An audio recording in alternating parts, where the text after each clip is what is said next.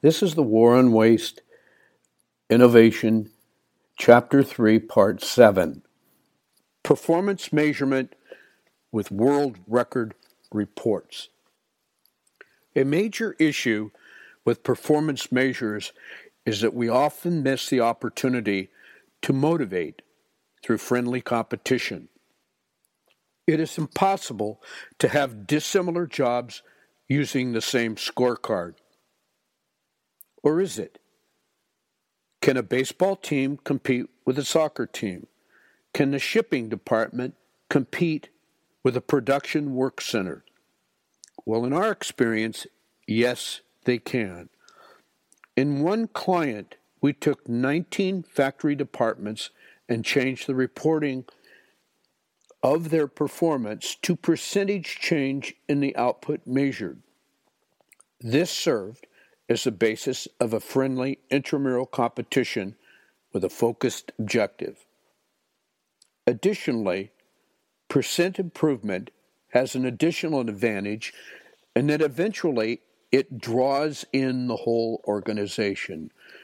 Not only do the laggards become very visible, it becomes harder and harder for overachievers to blow away the other teams with the big improvements because it is indeed a self handicapping scoring system. It gives all teams a chance to stay in the game. In this competition, an additional opportunity to keep score and to recognize process improvements occurs every time performance of any metric surpasses the last best result that we call the world record. For example, we have applied world record reports to manufacturing businesses, computer production businesses, processing output, and any number of businesses, picking orders in a warehouse, and of course, dirty wash the laundry. We have found that world records can be applied in at least the four areas noted below. One, setup time. This is the time required to tear down and clean up a job and put away the tools of that job to set up the job that will be run next. Two, runtime, the time it takes to do a job from start to finish. Three, quality. This is usually measured in terms of rejects or reworks on a job. Quality is also a matter of the work's conformity to customers' expectations. And four, quantity. This is a measure of the actual output of a particular work center in one shift. Each shift should be separately accountable for production output. All four of these measures are important in optimizing work output. Interestingly enough, we have observed over the last 25 years far more attention has been paid in U.S. business to quality than to setup and runtime. Perhaps this phenomenon is in part based on the focus of executives and manufacturing managers who went to Japan to study the reasons for the high quality of Japanese auto production. In an auto plant, the setup and runtime for each job is fixed by the speed of the assembly line. There is no variability of setup or runtime on each auto. The parts just flow. Because runtime and setup time are fixed, the only variable is quality. Naturally, quality is where the Japanese focused all their attention in the production of automobiles. It makes sense for the auto industry. For most companies, however, manufacturing and service companies alike, have variable product lines and need to pay attention to setup and runtime as well. Ideally, of course, in creating the optimal process, all setups are zero and all runtimes are minimal. As we look at work, the ideal is the target, a search for perfection. It takes work, but it is a worthy goal one that all companies should pursue. We accept as a cardinal rule of measurement that it must meet several criteria. One, it must be simple and easy to determine. Two, it must be immediate. Three, it must be available to the person or persons doing the work. And finally, it must be real.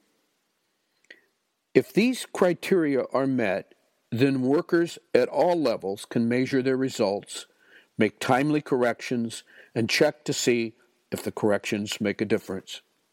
We believe that everyone wants to be competent at his or her work. Once you have established measures that meet the above criteria, workers have the means to achieve a sense of their competence and improve in accordance with that measure of competence. The World Record Report evolved out of this work. In essence, the World Record Report is a running measure of performance that allows the worker to measure how they are doing in comparison to a standard. It works like this. One starts by re- improvement in performance will yield a smaller number. Again, the numbers are reported to reflect that goal.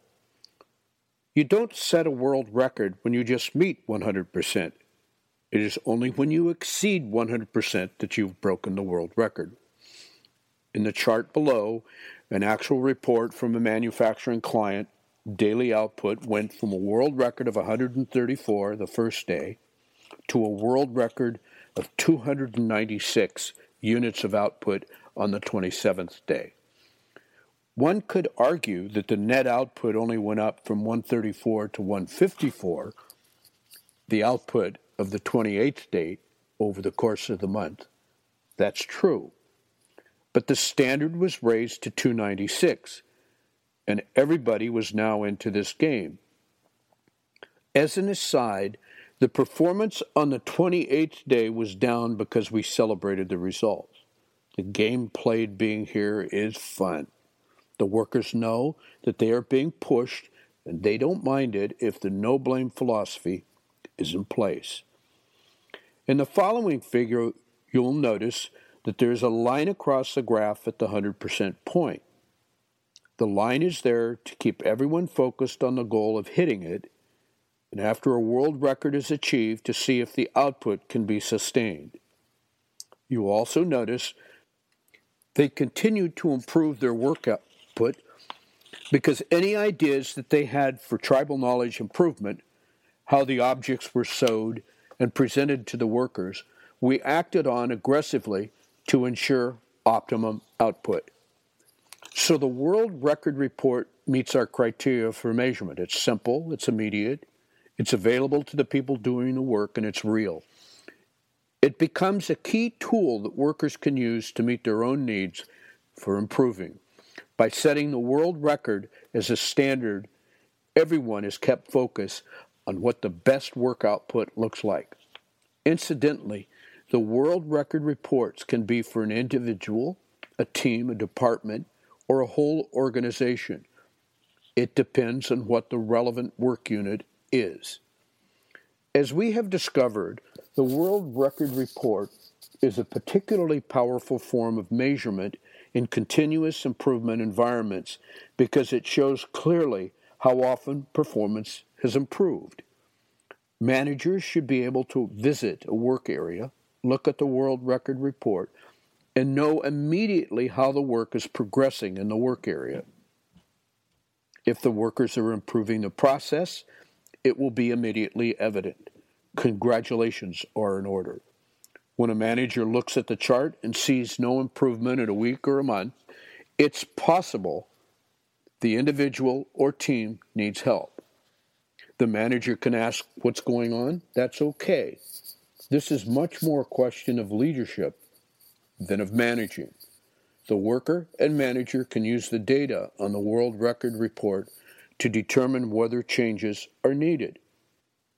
When we use the World Record Report to measure output, we are measuring value. That's our goal. We want to eliminate waste and increase value. The World Record Report gives us a performance measurement that tells us how we are doing in this regard. If the process is improving and we are increasing our value added results, then we are on the right track. At some point, however, performance improvement will slow, will break the world record less frequently. When this happens, we can explore whether further improvement is possible if an investment in technology is needed or whether we've arrived at Kansas City and we've gone about as far as we can go. Performance measurement and a sense of urgency. The sense of urgency is a drill or needs to be occasionally. Every CEO would like to know that if the need arose, that any call to action could get near immediate results. New product introductions ready for trade shows or fixed problems ready for shareholders' meetings are the best drivers. Every CEO should seek these opportunities, create a call to action, and have a metric stating progress. These fire drills hone skills and grease the change process. Our next part will cover the Tribal Knowledge Council, moments of truth, and single points of control.